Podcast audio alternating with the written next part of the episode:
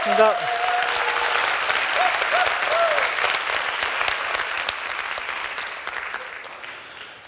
박준영 변호사입니다. 제 직업은 말하는 직업이거든요. 수많은 사람들 앞에 서보기도 했고 유력한 대권 후보 앞에서 말하기도 해봤는데요. 안 떨었습니다. 그런데 지금 이 자리 떨립니다, 지금. 연초부터 떨고 있는데 제가 이러려고 세바시에 나왔나 자괴감이 들기 시작합니다. 저는 어떤 꿈을 꾸기 위해서 준비를 많이 해야 된다는 사람이 있는데요. 저는 상상을 좀 많이 하고 살았습니다. 사법시험 공부할 때도 제가 합격한 이후에 고향을 찾아갔을 때 부모님 앞에서 큰절을 올리는 어떤 상상 재밌거든요. 저는 세바시 영상이 공유되는 걸 보면서 언젠간 저기 한번 나가봐야겠다라고 생각을 했었죠. 그 꿈이 현실이 됐습니다.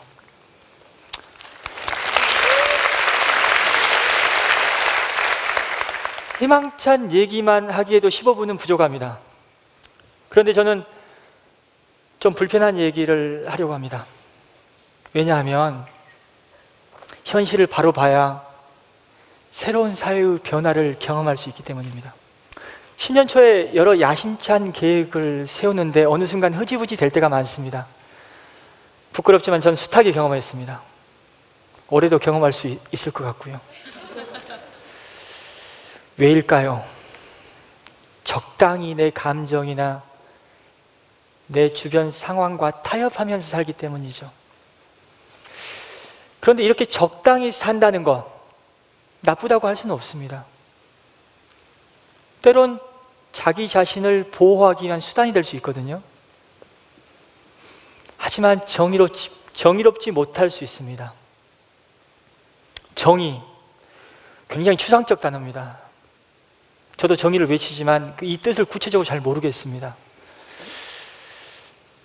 정의, 대한민국에 그런 달달한 게 아직 남아있긴 한 건가? 영화 내부자들의 나오는 안상구의 질문입니다. 굉장히 씁쓸하면서 슬프기까지 한데요. 하지만 우리는 정의를 외면해서는 안 됩니다. 왜냐하면 인간은 더불어 사는 삶을 지향해야 하는 사회적 존재이기 때문입니다. 혼자서는 살수 없거든요. 우리가 조언이나 선행이란 단어를 접했을 때 좋은 단어라는 생각을 갖고 있는데요. 하지만 자기 만족에 머무는 적당한 선행, 그리고 별 고민 없이 하는 적당한 조언은 정의롭지 못할 수 있습니다. 제 고향은 해안 땅끝 마을에서 배를 타고 30분가량 들어가야 하는 노하도라는 섬입니다. 제 아버지는 15년 전에 섬에 있는 공사 현장에서 일하시다가 굴삭기에 치이는 사고로 돌아가셨습니다. 사고가 났던 날 저는 서울 노량진에 있는 서점에서 아르바이트를 하고 있었는데요. 해질녘 동생으로부터 전화를 받았습니다. 아버지가 위중하다고. 동생이 전화를 받고 나서 아버지 상태를 확인해 보니까 가슴 속 심장 혈관이 터져서 심장 마비로 진행되는 상황이었습니다. 그런데 그걸 몰랐습니다. 초반에는. 뒤늦게 알고 육지에 있는 병원으로 옮겨야 되는 상황이었습니다. 섬에도 병원은 있습니다. 하지만 외관상 큰 상처가 없어서였는지 병원의 응급조치는 포도당 수액을 놓는 게 전부였습니다. 급하게 육지에 있는 병원으로 옮겨야 되는데 헬기를 불러달라고 했습니다.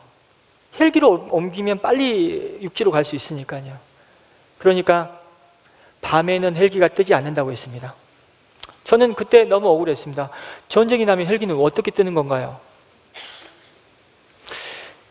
의료 시설을 갖춘 선박으로 옮겨보려고 했지만 우리는 그런 선박이 없었습니다.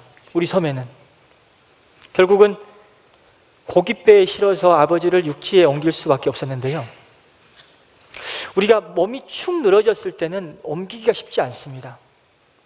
팔과 다리를 잡고 선착장에서 고깃배에 싣는데 아버지를 바다에 빠뜨릴 뻔했습니다. 칠흑 같은 바다 위에서 작은 전조등에 의지하면서 한 시간 가량을 가야 했거든요. 가다가 양식장 어구에 걸려서 배가 움직이지 못할 때도 있었습니다. 결국 아버지는 바다 한가운데서 숨을 거두셨죠. 조금이라도 빨리 육지에 있는 큰 병으로 옮겼다라면 어땠을까 생각해 봤습니다. 억울했거든요. 또 섬 지역의 열악한 의료 현실을 문제 삼고 싶었습니다. 섬 사람들 똑같이 세금 내는 대한민국 국민이거든요. 저희들도 적절한 응급처치를 받을 수 있는 병원, 그리고 의료용 헬기는 아니라 하더라도 의료용 선박이 필요했습니다. 그게 필요하다는 소송을 해보고 싶었습니다.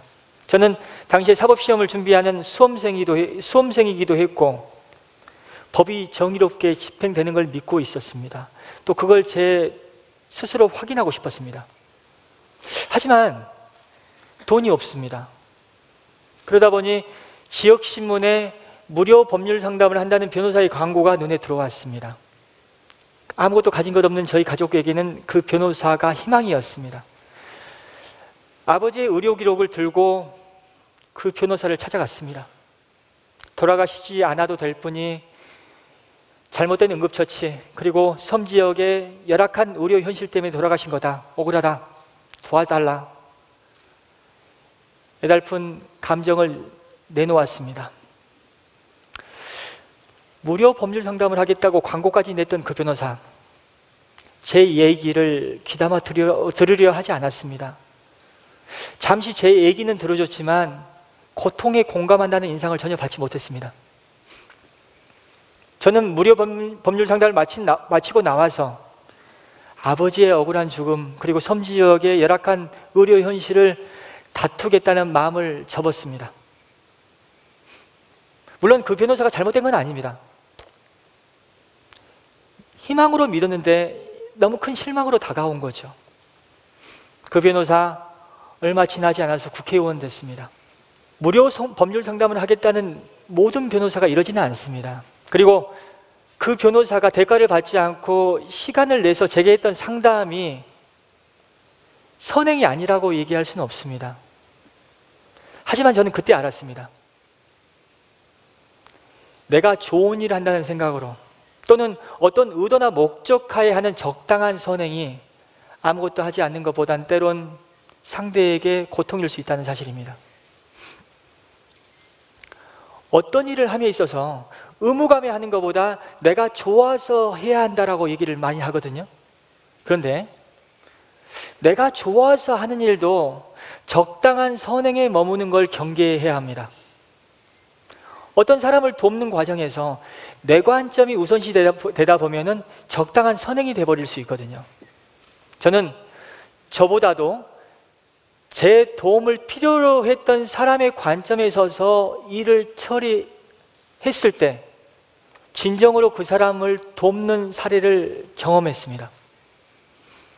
익산 약초 노거리 택시기사 살인 사건 한 번쯤 들어보신 분 계실 겁니다. SBS 그것이 알고 싶다에서도 여러 번 방영된 사건입니다. 16년 전이죠. 2000년 8월 10일 전북 익산 약초 노거리에서 택시 기사가 살해된 채로 발견됩니다.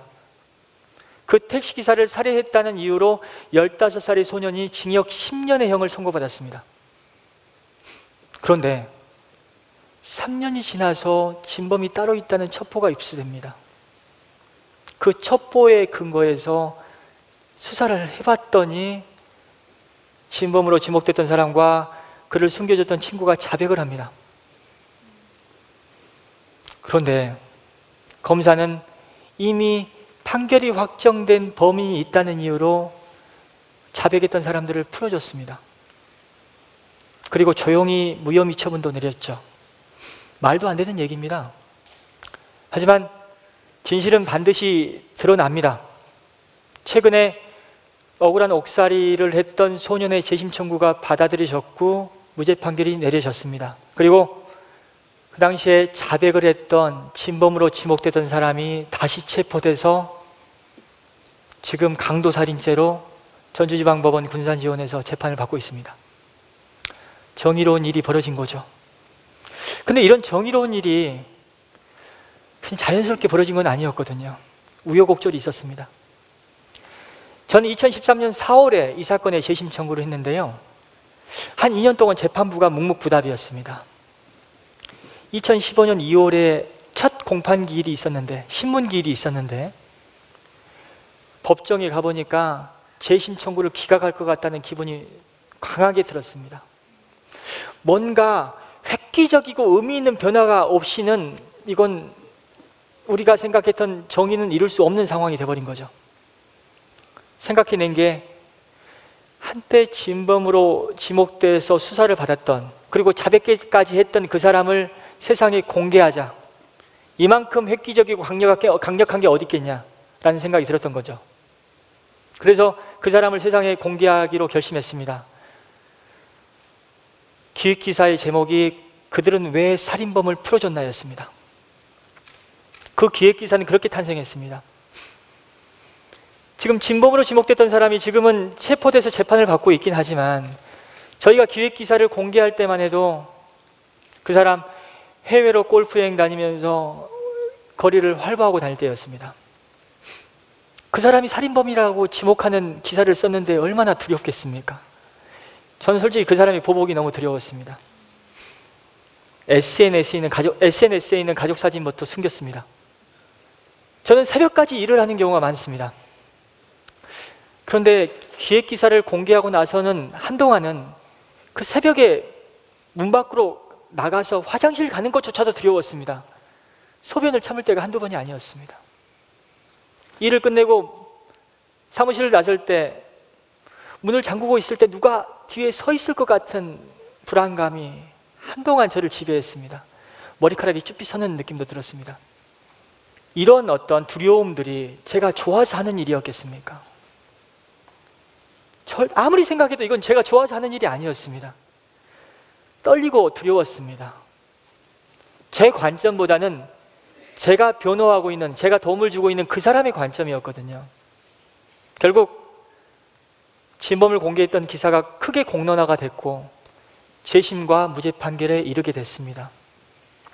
만약 제가 익산 택시기사 살인 사건에서 제가 좋은 일을 한다는 어떤 관점 아래서 적당한 선행에 머물렀다면 재심이 가능했을까요? 쉽지는 않았을 겁니다. 그 소녀는 평생 살인범의 누명을 쓰고 억울하게 살았을 수 있습니다. 그리고 한때 도움을 줬던 저까지도 원망하면서 살았을 수 있습니다. 적당한 선행을 넘어서서 두렵고 부담스러운 일을 했기 때문에 의미 있는 결과를 볼 수 있었습니다. 적당한 선행에 대해서 얘기를 했는데요. 별 고민 없이 하는 적당한 조언에 대해서 한번 얘기를 해보겠습니다. 남의 고통 앞에서 침묵하는 것은 아니라고들 얘기하지 않습니까? 그런데 정작 침묵하지 않고 용기를 내는 사람한테 우리는 어떤 태도를 취합니까? 이런 일을 해보고 싶어요. 이 사람 돕고 싶어요. 라고 얘기할 때 가족부터 먼저 생각해야지. 먼저 안정을 찾고 나중에 하면 안 될까? 이런 조언 해보시, 해보시지 않으셨습니까? 이런 조언이 나쁘다고는 할 수는 없습니다. 하지만 의도가 어떻든 간에 좋은 용기를 냈던 사람이 도와주려고 했던 그 사람의 희망을 무너뜨리는 일일 수 있거든요. 조언과 연결되는 고통에 공감하지 않고 외면하는 일일 수 있습니다. 진정으로 걱정하면서 이런 조언을 하는 것은 바람직하고 필요합니다. 하지만 별 생각 없이 그냥 상대방을 위한다는 인상을 갖게 만들기 위해서 그냥 무심코 뱉는 말이 또 그 말을 듣고 정말 용기를 냈던 사람이 주저앉아 버린다면 이것같이 정의롭지 못한 일이 어디 있겠습니까? 적당한 조언의 실체에 대해서 한번 우리가 고민해 볼 필요가 있습니다. 내가 용기가 없기 때문에 용기를 내는 사람을 주저앉혀서 나와 평준화시키려는 의도와에 하는 얘기가 아닐까 이런 것도 한번 냉철히 고민해 볼 필요가 있거든요. 우리가 우리 사회가 적당한 조언을 하는 사회 가 되는 것보다는 용기를 내는 사람이 있을 때 내가 저 사람의 용기에 대해서 뭘 도와줄 것인가에 대해서 고민하는 사이가 됐으면 좋겠습니다. 제가 진행했던 재심 사건 중에는 무기수 김신혜 씨 사건이 있습니다. 지금은 대한변협에서 법률 구조, 구조단이 조직됐고 그 구조단이 조력을 해주고 있는데요. 2년 전에 이 김신혜 씨로부터 이런 질문을 받았습니다. 변호사님, 인간의 존엄성이 뭔 줄 아세요? 저는 별로 어렵지 않게 답변을 시작했습니다. 아, 그거 헌법이 나오는 얘기입니다. 헌법 10조. 모든 국민은 인간으로서의 존엄과 가치를 가지며 저는 거기서 말문이 좀 막혔습니다. 헌법은 모든 국민이 인간의 존엄성을 갖는다고 했는데 저는 대한민국 국민이거든요. 그런데 저는 제가 갖고 있다는 인간의 존엄성이 뭔지를 몰랐던 겁니다. 김신혜 씨로부터 들은 인간의 존엄성에 대한 얘기는 이렇습니다. 내가 아플 때 나와 같은 아픔을 겪고 있는 누군가가 있다는 사실을 아는 것. 내가 춥고 배고플 때 나와 같은 고통을 겪고 있다는 사실, 겪고 있는 사람이 있다는 사실을 아는 것. 그걸 아는 것이 인간이 존엄하다는 걸 아는 겁니다. 라고 하더라고요. 고통에 대한 공감을 말하고 있습니다. 적당한 선행과 적당한 조언은 존엄한 인간이 가져야 할 공감이 아닐 수 있습니다.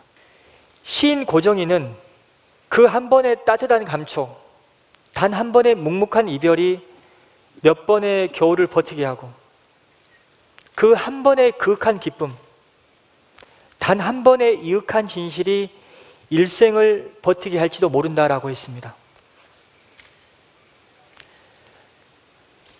적당한 게 아니라 단 한 번만이라도 누군가에게 몇 번의 겨울을 버티게 하고 또는 일생을 버티게 할 수 있는 따뜻함, 기쁨, 눈물, 신실을 주는 한 해가 되었으면 좋겠습니다. 함께 노력합시다. 감사합니다.